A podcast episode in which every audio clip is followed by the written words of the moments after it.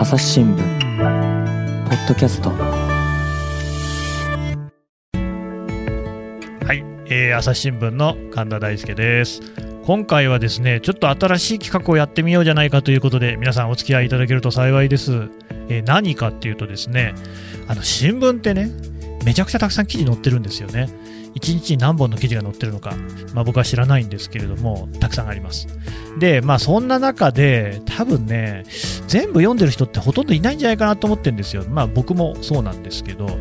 でこれをですね普段紙面を組んだりあるいはその朝日新聞デジタルの速報石って言いますけれども配信をね手掛けている人たちに僕は私はこの記事好きだよっていうのをこうちょっとね教えてもらおうじゃないかと。読んでない記事の発見につながるんじゃないかなんていうことをねやっていこうかなと思っていますというわけでまずね最初はですねえ音で蘇る甲子園の MC なんかでもおなじみ大野由依さんはい、はいよろしくお願いします。大野さんは？っていうか意外とあれだよね僕と大野さんの共演ってあんまりないんだよねないですね。あの多分初めてじゃないですか。あのあれですよ。音で蘇る甲子園を現場からで流した時にちょっと出てもらった。まあまあそうなんですよね。私の役をやるのが大野さんということなんで、うん。大体大野さんがいるときは私がいないっていうことが多いんですけれども、うんまあ、そんな大野さんが選んだ記事は何ですか今回？あ、ちょっとその前に他のメンバーも呼び込みませんか、神田さん。あそうだったね。そうなんですよ。今回は実はその朝日新聞ポッドキャストには初めて出る。けど制作としてはずっと関わってきたよっていう人も来てますんで、えー、とまずは珍しくないところから呼んでいきますかね 真田亮さんですね珍しくないものです。はいよろしくお願いします。真田さんはね楽屋裏担当はいであのたくさんの番組も編集してますけれども、はい。えー彼のことはいいとして、えー そうですね。今日はですねまず一人、えー飯沼正人さんお願いします。よろしくお願いします。ね、飯沼さんもこうもうすでにね編集とかやってますよね。そうですね、本当にあの真田さんの下で、あのいろいろ手取り足取り教えていただいております。なるほど。でもう一人が堀江真由さんよろしくお願いします。よろしくお願いします。堀江さんももうあれですか？慣れてきましたか？徐々に慣れてきたというところですね。ねえでまあこの飯沼さんはどちらかというと朝日新聞デジタルの方を今はやっていて、うん堀江さんはどちらかというと紙の朝日新聞の方を作るうそういう仕事をやっているそういう2人ですよね。うんうん、あと2人とも若いんですよね。そうですね。飯沼さん何歳？僕今年で28になりますね。あじゃあでも真田君とそんなに変わらないんだ。そうですね。1はい。歳違いぐら一い。つですかね。一歳違い。うんで堀江さんは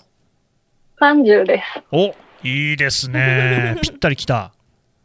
はい。なるほど。なんか若干のね、なんかためがあったような気もしますけれども、まあそこはね、あんまり あの気にしなくていいんじゃないかと私は思いますけれどもね。うんはだからまあその3人はほぼ同世代で、うんうんまあ大野さんがいて、で、私がだいぶ離れてるっていう、まあこういう構図で、ね。まあ早く逃げ帰りたいんですけど、私が36歳で神田さんがその10個上になるんです私よね。45歳、今年はい46ですからね。はい。というメンバーでお送りします。はい。で、ごめんなさい、大野さんのね、そうですお式辞から聞いていこうじゃないですか。はい、あの今回お式辞なんかみんな出してねって言われた時に、うん。ぜひこれを読者の皆様きっ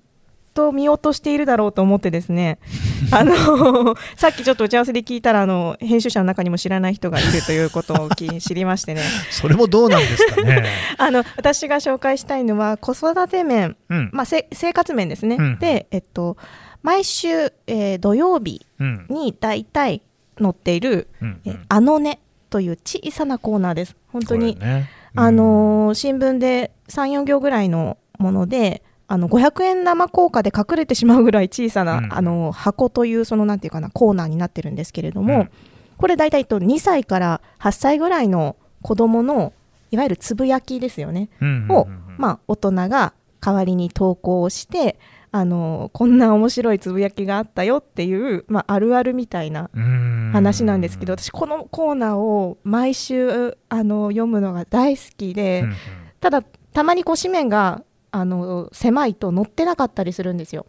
そうなんですね。載ってない週があったりするとすごく寂しい気持ちになる ものでで時々、あのー例えばステイホーム特集ですとか夏休み特集ですとか、あの関連のあるつぶやきを集めた特集っていうのも組まれていて、うんうん朝日新聞デジタルでもあのあのねで検索するとあのいくつか出てくるいやと僕ね、俺知らなかったですよ。あのねはデジタルでも読めるんですね。読めるんです。びっくりしましたけど、はいはい。そうなんです。もう本当にね小さい子がね言うそのなんだ小さい子ならではの世界観っていうか。うんが本当に可愛くってその昨年のステイホーム特集の中からあのちょっといくつかご紹介したいなと思うんですけれども、あの欲しいおもちゃの話をしていた時と。うん。これ6歳の子供のつぶやきなんですけれども、うんうん。クリスマス。コロナでサンタさん来ないかもな。外国のお年寄りだしっていうこう。なるほど。今ねそうですよね。あの外国から来ると。そうだよね。2週間自自主隔離させられるし、ねまあ、しかもお年寄りだし。ななかなかきっと自分のおじいちゃん、おばあちゃんにも会えてないんだろうなと。おじいちゃんおばあちゃんもいないし外国人もいない。その両方を兼ね備えているサンタさんこれは来ねえかもなと。そう。きっと来たんじゃないかなと思いますけれども。そうそうそなるうほどね。もうなんか、なんだろう。好きなアニメプリキュアのキャラクターが中学生だと知ったと、うん。で6歳の子供のつぶやきですけれども中学生になったら一人前とママに聞くとそうやねと答えた。じゃあさじいちゃんは5人前やなって。まあ、じいちゃんはね中学生の5倍ぐらいの年齢ありますからね。なんかこう発想が面白いなって思ってこうまあ、新聞っていろんな記事載ってますけど、まあ、一面から順々に見ていくとやっぱりこうお堅い記事が多いわけですよ。すね。頭固くなるしこううん。なんていうかな難しい難しいとこうこめかみに力が入るんですけれども、うん。このあの根を開くとうん。くすっと笑ったりほっこりしたり、いやーああなるほどって、私その子供がいないその家族がいない一人暮らしなので、うんもし子供がいたりしたらこんなこう場面に遭遇するのかななんてちょっと想像しながら、うんあ素敵だなと思いながらいつも見てます。うんこのやっぱりね気をてらわないところの良さというか、うんうんうんね、作ってないところがすごいいいですよね。うんうんうんどうですか、これ、あの今、他の皆さんで、私も僕もあのね好きでという人いますか、あ私も好きですね。堀江さん。うんはい。うんいや、やっぱり、この、あの、普段声、声欄とかで、まあ、読者の方の投稿っていうのがあると思うんですけれども、うんやっぱりこの年齢がちっちゃな子の、この表現力っていうのがすごく豊かだなってすごい思いますよねよねやっぱはい。なんかあの、外、あの、ここにも紹介されてるんですけど、やっぱあの、コロナの、コロナ禍での感想っていうのはこれまでも記事取り上げられてるんですけど、うんうん。なんかそのテレビ電話で、こう、おばあちゃん出てきてよって、こういう素直な、この感想がもうその、やっぱり外出自粛が辛いっていうのがもうこれだけでわかるっていうのは、なんかやっぱりうん。すごいなと思いますね。うん。たった34行ぐらいの短い文章の中にこう詰まってるのが本当に素敵であの他にもその夏休み特集から一つ紹介するとその朝起きてさっきまで見てた夢のことをおばあちゃんとおしゃべりしていたっていう4歳のつぶやきなんですけどそれからどうしたの？って聞かれたおかしいな。ばあばも一緒にいたでしょ？わかるでしょ？って夢の中で一緒にいたから。ね。リアルで現実で喋っていても一緒にいたからうんおばあちゃんも同じ夢見てると思ってるっていううん。なんかこう。かわいい。可愛いんですよ。やばいですね。こういうのってでも意外とね、はい。じゃあ読みたいと思ってどこで読めますかってないですよね。そうなんですよね。自分に子供が、てか僕自分に子供いますけど、別にうちの子供はあんまりそんな可愛いこと言わないですよね。いやいやいやいやいやなんでだろうな。うん親のせいかもしれませんけいど。やいやいや。はい。でもこういう投稿を取り上げてる欄が新聞にあるって、まあ、小さい投稿なので、実は皆さん知らないんじゃないかなと。ねえ。はい、そうですね。飯沼さん、どう？この、あのねは、読んだことありますか？えーっと、すみません。あの、正直なところ、初めて知りました。正直でよろしい。い。すすいません。生活、生活面にあるんですね。うんそれで。やっぱりそういうことだよね。そうですねもねもう本当に見落とされるぐらい小さいあのコーナーなので、はい、はい。ちょっとぜひね、うんでもこれはやっぱ紙の新聞で読むのが僕はいいんじゃないかといいと思い思いまね。ますすね。ちょっと可愛いいワッペンみたいのがついてるんですよ。そうですねう。んはい。ぜひ読んでください。はいよし、じゃあ次を行きましょうかね。えっと、次は、じゃあ、まあ、こうね、ベテラン勢からという感じで、真田さん行きましょうか。はい。はいはい。えっと、これ結構読んでる方もしかしたらいるかもなとも思いつつ紹介するんですけども、うんえっと、朝日新聞のグローブうんの記事を紹介したいなと思って、グローブってのはあれですね、月に1回、あの、何ですか、挟み込むというか。タブロイドタブロイド版のね。ちっちゃいやつですよね。うんうん第一日曜日かな、うんですかね。で、まあ、に国際に絡んだ、なんかいろいろなねうん、切り口のニュースが、これね、デザインも斬新なんで、そうなんですよ。これまた紙で見てかっこいいんですよ。うん。ですこうやっぱ普段僕、あの紙面編集も、うん。まあ今はあまり関われてないんですけど、紙面編集やらせていただいてた時に、うん。やっぱりこう、朝日新聞の伝統的な紙面の組み方みたいなのもあって、それに比べてこうグローブはもうかなり自由にうん。紙面を作ってるので、うん。まず視覚的に面白いというのもあるんですけど、で、先月の5月2日ですかね、に発行されたグローブに、うん。えっ、と、この月の特集は e スポーツで、うん。あの、海外のプロゲーマーの人とかを特集したんですけど、うん。そのトップで紹介されてるのが、あの、スラム街、ケニアの首都のナイロビのうん中心部から大体6キロくらいのところにあるうん。スラム街で今もプロゲーマーとして活動してる人を特集していてですね、うんこれがかなりこう、まずこう、スラム、ケニアのスラム街うにん。こう、プロゲーマーが今もいる、いるんだっていうところから、うん。てか e スポーツってそのスラム街にもなんていうんですかね広がりつつあるんだっていう、ね。そういうところから始まりこうどんどん引き込まれていったんですけど。うん。もうね、1日1ドル未満の収入しかないような家庭が多い地域だって書いてありますもんね。そうそうなんです、うん。いやこれね、ケニアのキベラっていうのはすごい有名なスラムなんですけど、うん。まず近寄れないような場所ですね、うん。うん。ケニアは僕も行ったことありますけれども、いや、ケニア自体はね、ナイロビなんてもう超大都市なんですよ、でっかいビルなんかもいっぱい建ってて、うんだけど、まあやっぱりこのキベラに関しては、また全然違う世界が広がってるっていうところがあって、うん。そこでね、うん。でもね、こうやってこうプロゲーマーみたいな人が出てくるって、これはすごいですよね。うん。うん、うん、どうですか、この記事はなんか他に読んだ人で、これ面白かったなみたいな人いましたか？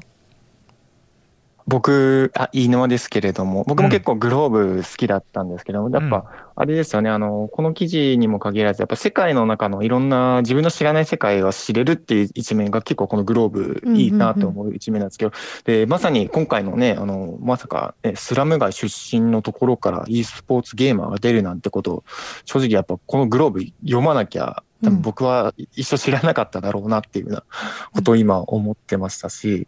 うん。またね、うん、まあこうやってね、あのーまあ貧富の差だったりとかっていうのも、まあ一つのね、あの、技術革新じゃないですけど、それで、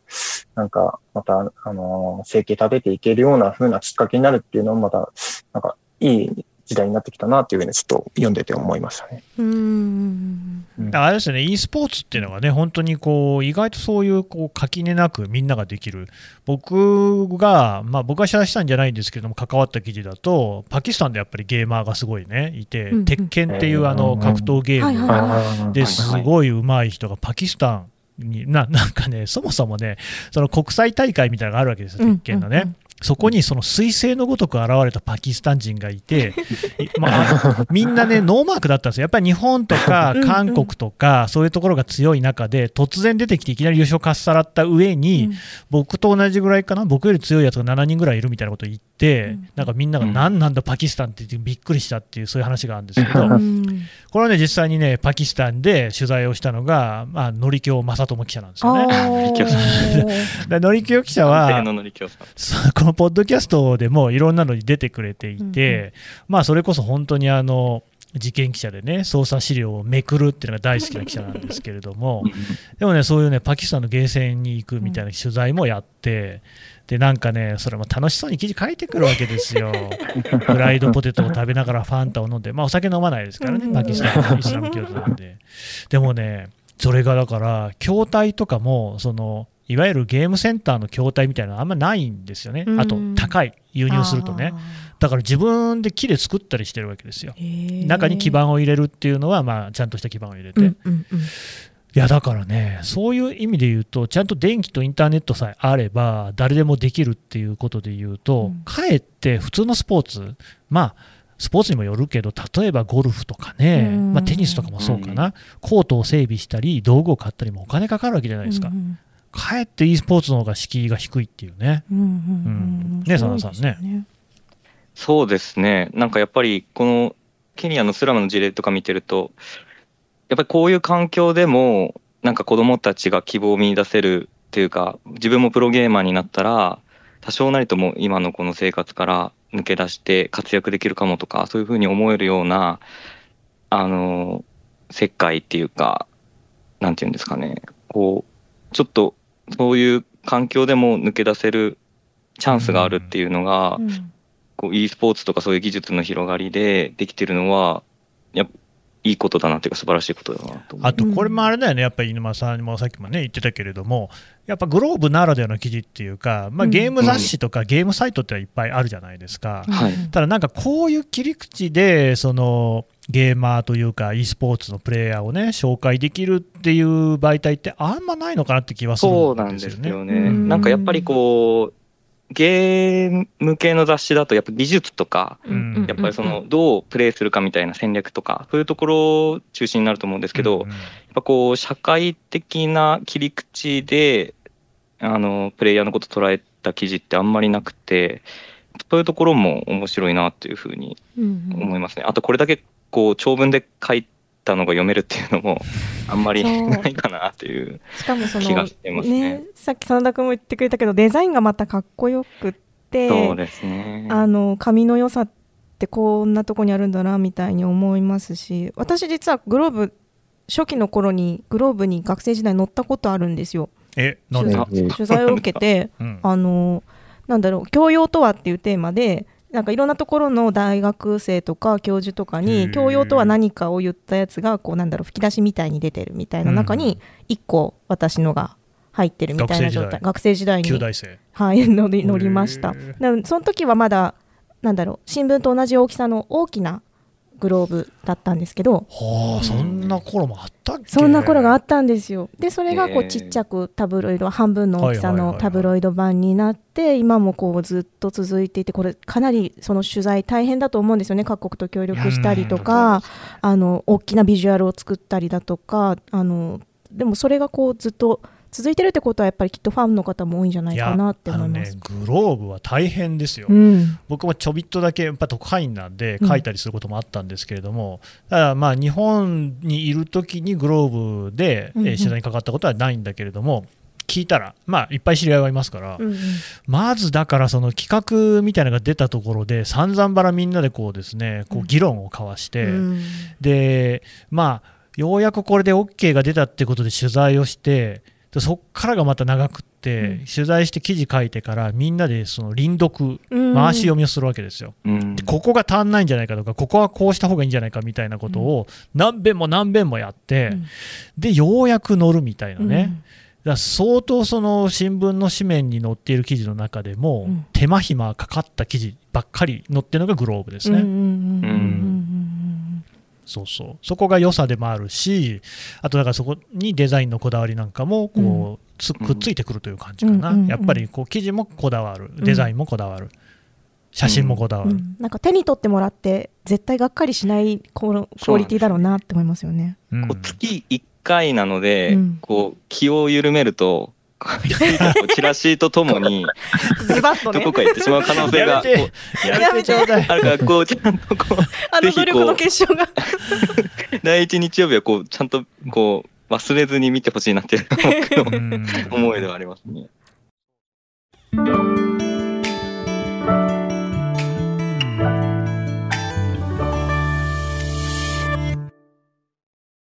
朝日新聞ポッドキャストニュースの現場から世界有数の海外取材網国内外各地に根を張る記者たちが毎日あなたを現場に連れ出します。音声で予期せぬ話題との出会いを。朝日新聞ポッドキャストニュースの現場から。そうそう、あでもそういう意味では本当にグローブなんかもね、うん、あの根に近いところあるかもしれないですね。あ確かに。知らない人は知らない人は一緒にチラシと一緒に捨てちゃってるとりわけ朝デジで、ね、読んでくださってる方だとね、うん、グローブはやっぱまたグローブプラスっていう別のサイトに載ってるから、グローブプラスもぜひねちょっと読んでもらって。これはこれでねやっぱねウェブサイトとしては相当デザインにこだわってるんで、うん。最初見た時にちょちょっと正直羨ましかったもんね。もうちょうちの会社のサイトじゃないんじゃないかなみたいな 僕は国際報道部にいた時にこれでできてるから、はいはい、全部ここに流した方が見栄えが良いのではっていうふうに思うぐらいにすごいかっこいいんだよね。うん。うん、はい。というようなね、グローブですけどね、はい、またこれもちょっとぜひ皆さん読んでほしいと思います。はい、はい、さて、うん、次、次行っていいですかね、もう結構時間だって、まあ、もう一本行きましょうね、じゃあね。はいえー、っと、次はじゃあ、そうだな。こっちのあの、難病の妹、家族が選んだ命の決断、兄が髪を伸ばした理由っていうね、記事。これはあのデジタルでのこう見出しですけれども、これ選んでくれたのは誰でしたっけ？あ、私です。はいはい。これはなんで堀江さんこれにしたんですか？えっと、まあ、記事もあるっていうことはもちろんなんですけれども、うん、これ A シーンと呼ばれる企画の一つで、うん、まあ、A シーンというのは、あの、まあ、記事だけじゃなくて、前半後半に分かれて約30分のドキュメンタリー動画になってるっていうことで、まあ、記事を読んだ後に、あの、普段だと、まあ、5分とか10分とかの動画が多いんですけど、いや、なかなか朝日新聞で30分のドキュメンタリー動画って これまでなかったので、多分あんまりないですよね。なんか新しい企画なので、まあぜひ皆さんに知ってほしいなと思って選びました。堀、うん、さん、これそもそも、まあ短くかいつまんで言うとどんな話なんですか？えっ、と、短くかいつまんで言うと、うん、まあその家族5人いるんですけど、まあ、難病の女の子がいて、まあ、その2歳の時に難病になってしまったんですけど、まあ、その3歳でこう自分で血液を作り出せなくなってしまって、骨髄移植しか生きる道がなくなってしまうんですね。うん、で、えっと、まあ、5人家族の、まあ、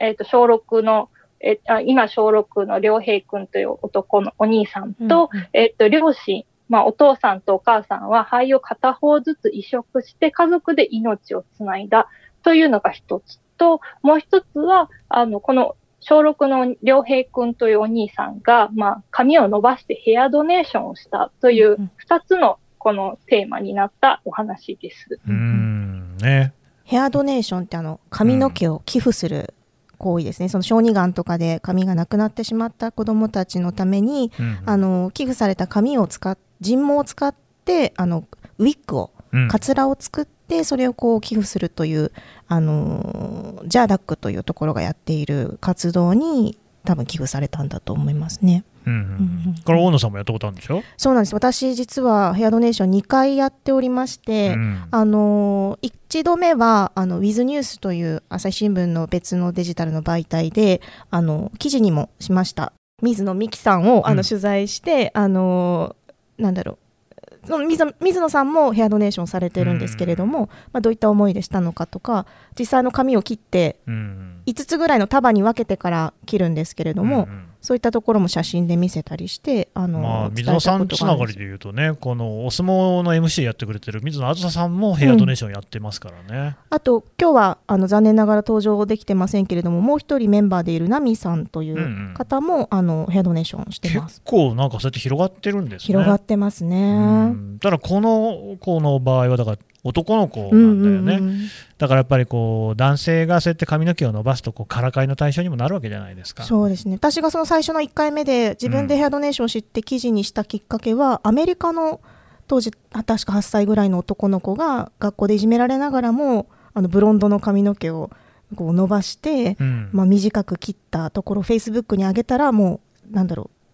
一気にこうリツイートというか拡散されて、うんうん、あのヘアドネーションって何みたいに話題になってますみたいなニュースを見たのがきっかけだったのであそういった男の子が日本にもいたんだって私とっても嬉しい気持ちになりましたね。ね。しかもそうやってね妹さんがねそういったいろいろなことがあってで、うん、そこでっていうところもまた一つね、うん、まあ、詳しいことは本当記事を読んでほしいんですけれども、うん、あとあれでしたね。映像を見てほしいですね。堀さんこれね A シーンじゃないですか。はい A シーンというか、まあ、要するにだからもう結構な、もう本当にあの長尺のドキュメンタリー動画といってもこういいような、ね、動画ですよね。そうですね、本当にこの少年がこう髪の毛が長い時期からずっとこう一緒に追っていって、この、ね、じゃあ2年間伸ばした髪を40センチようやく切るぞっていうあの美容院に行って、うんうん、そこでのこの表情とか、こう緊張している様子を見ながら、こう髪の毛をこうジョキッジョキッとこう切っていくんですけど、うんうん、もうなんかそこがすごいドキドキする。すごいって言うんだよね。はい。なんかもう感想もリアルですし、やっぱりその雰囲気っていうのはもちろん記事でもできると思うんですけど、やっぱそこのこの一緒にこう連れ添っている様子っていうのはやっぱ動画でしかと見せられない部分もあるので、うんうん、確かにね。写真だけじゃ伝わらないものもありますからね。はいうんうん、あと本当にこれよく密着をしてますよね。だからその実際に髪の毛切った後にね小学校行った時のこの友達の周りの反応であったりとか、その時のねその彼の表情であったりとか、まあ、全部ねちゃんと追ってる、これはなかなか今までの新聞記事堀江さんはあれでしょ？普段は紙の紙面を組んでるわけでしょ？はいそうですね。なかなか紙にはこれ載せられないね。紙だけに うん、あのそうだから紙の紙面のね方の編集をしてるっていうことになると、うん、やっぱりこう、普段のそのデジタルの方でやってる表現とはまたちょっと違うところがあるわけじゃないですか。そうですね。この辺の違いとかっていうのは、まあ、堀江さんなんかはどういうふうに見てるんですか？紙は窮屈だなとか思ったりします？やっぱり紙面で、まあ、日によるんですけど、うん、この文字数が制限されてて、こうすごいこうどうしあのもっと載せたいなっていう話も、うんうん、あちょっと今日は行数の関係でちょっと圧縮してほしいですとかっていうのが、まあ、ちょっともったいないなっていう時もありますね、やっぱり。一方で紙の良さもありますか？そうですね。やっぱりその、うん、パッと見たときに、これでも、あの、紙の見出しだと、まあ、妹の命、家族でつないだというふうに、まあ、家族の写真とともにあの載せてあるんですけど、パッと見て、なんかちょっと引き寄せられるっていうのは、やっぱり紙じゃないと表現できないですよね。これは逆にデジタルの方が規制規制というかね、まあ、制約があって、デジタルの方にも写真はいっぱい載ってるんですよ、紙面よりもたくさん載ってるんだけれども、ただ、その1枚大きく載せることはできるんだけれども、他の写真はやっぱりサムネイル、みんなちっちゃくなっちゃうんですよね。だからそのそれこそその、まあ、この話の主人公の一人と言ってもいいと思うけれども、妹さんね、双子の妹さんの、その顔とかっていうのは、ちょっとクリックしないと分かんないから、パッと見ては分かんない、お父さん、お母さんも分かんないみたいなところがあって、それはむしろ紙の方がよく分かるっていうところありますよね。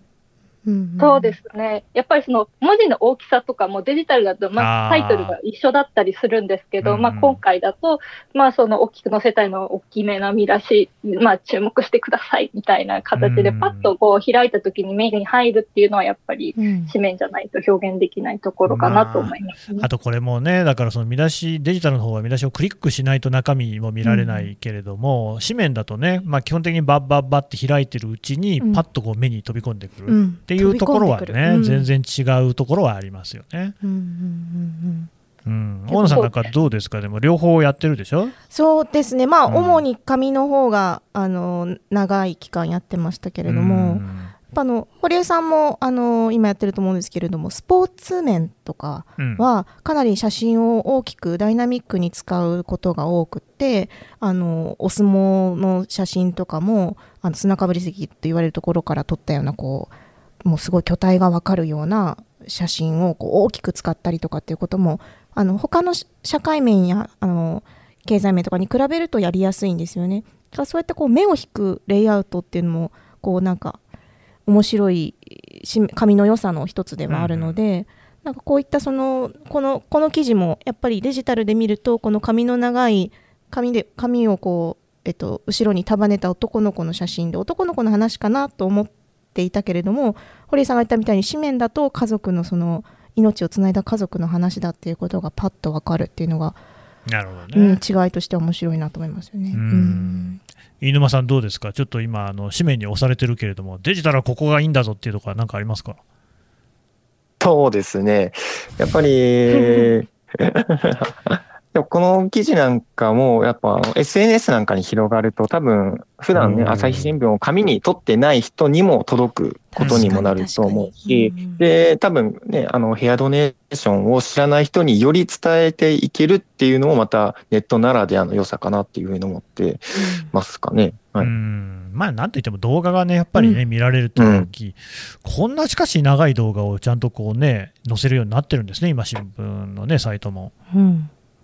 朝日新聞だけなのかな、こんなのやってるのは。いや、でも、えっと、よく毎日新聞とかかな。へなんか見ることはありますけどね、ただそれ、テレビ局が絡んでるのかなとか思ったり。これだって完全オリジナルだし、うん、前編後編でだから分かれてね、で、合わせると30分ぐらいになるみたいなことでしょ。うん、それは本当に普通にテレビのドキュメンタリーとかと何ら変わらないぐらいのね、尺の長さですよね。うんちょっと新しさを感じる。そうですね、うん、まあ、すごくあの編集とか大変だろうなと思いながら見てますけれどもやっぱりこうクオリティが高いものを出そう。でそれでこうなんだろう。こういったこう事象に触れてもらおうっていうのでやっぱり今動画が皆さんアクセスしやすい面はさっき犬間君もデジタルの世界 SNS の世界とかって言ってたので、まあ、新しい試みとしてこれからも続いてほしいなと思いますけどね。佐野さんどうこういうのは？動画ですか？うん。うと、やっぱりこう、長尺の動画、朝日新聞、もうこれはまであの YouTube はあったものの、うん、こう単発のお祭りの動画とか、すごい短いものがたくさんはまって、それはそれでこう、次々巡るの面白かったんですけど、うん、やっぱりこう、長い動画で一つのテーマで、じっくりこう、いろんな絵を見てもらうって、やっぱり普段は多分朝日新聞の読者の方ってこう基本文字情報であの、あと1枚2枚くらいの紙面に載ってる写真でこうプラスそこにそれぞれの方のイメージというかなんか想像力も足してこう理解していただいた部分が多かったと思うんですけどこういうふうに長尺で見ていただけると実際にこうその取材した方の声だったりとか、そういうとこも聞いてもらえるんでよりこうなんていうか記事の伝えたかったところっていうのは、うん、なんか理解してもらえるんじゃないかなと思います。だからまさにあれですよね、こう今、新聞っていう、ね、枠にとらわれずに、もう本当に総力戦で、うん、てか、まあ、ポッドキャストもそうなんですけれども、ありとあらゆる伝えられる形で伝えるというところを、もう普通にやってるっていうことなんでしょうね。あとはやっぱりこれだけ長い動画ドキュメンタリー動画を作れるぐらい長い間深い取材をしているんだっていうのが、うんうん、こう紙では伝わりにくい部分だったのかなと思いますよね。うん、どうですか？皆さん他になんか 言うことがあったら言ってくださいよ。いやあの特にこれ小学6年生ということで、うん、小さい子がやっぱこの髪を切るで、な伸ばしてすごい偏見で、まあ、ここの記事でも、まあ、動画でもすごい女の子みたいでバカにされたってあるんですけど、うんうん、まあ、ドキュメンタリーではそれで自分で学校でみんなにきちんと説明しようっていうことできちんと説明したら、周りの子からからかわれなくなった。で、髪を切った後に生徒たちのその変わったっていうその反応もあったっていうことの一連の流れで、まあその多様性っていうことを考えるきっかけにもなるので、まあぜひそのね、あの小学校のなんか皆さんにも動画だったらクリックしやすいとか、確かに。なんかそういうの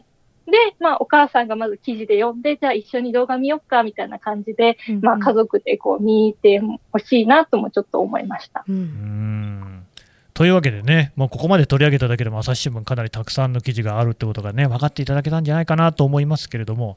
ちょっともうちょっと用意してるんで、これ一旦ね、長くなってきましたんで、切りまして、もう一回やりたいと思います。えー、皆さんどうもありがとうございました。ありがとうございました。ありがとうございました。